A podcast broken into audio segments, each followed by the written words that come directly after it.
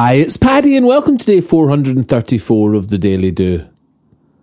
Your elbow rests on the table, chin dropped on your upturned palm.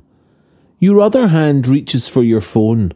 Unlock, click, and scroll. You are numb again.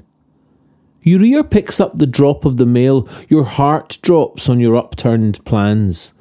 You leave it on the floor, reach for the remote. On, click, and zone. You are numb again. You rate when you first see your parents fighting. Your world stops as you upped and ran. You sat in the park eating sweets, not thinking, just staring. You made numb your friend.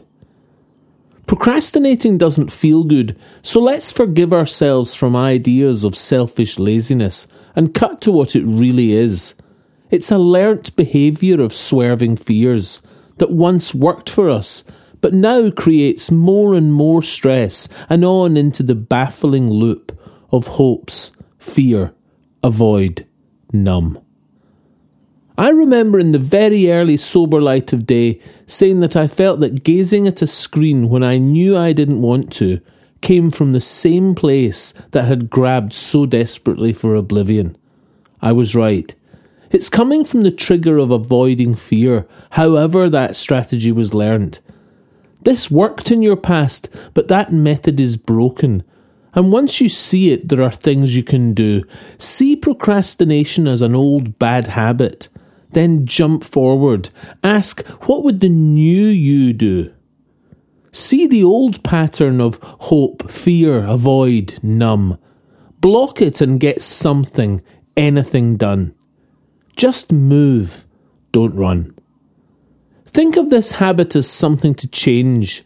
See it in you, accept it, then choose. You've learnt it from hiding when not wanting to go, the not doing in case you might lose. Your elbow rests on the table, chin dropped on your upturned palm. You wake up, get up and reach for the door, unlock, click, and go. You are alive again. Your ear picks up the drop of the mail. You wake up, open it, and make plans. You put it on the desk and reach for the remote. Off. Click, and you're gone. You are alive again.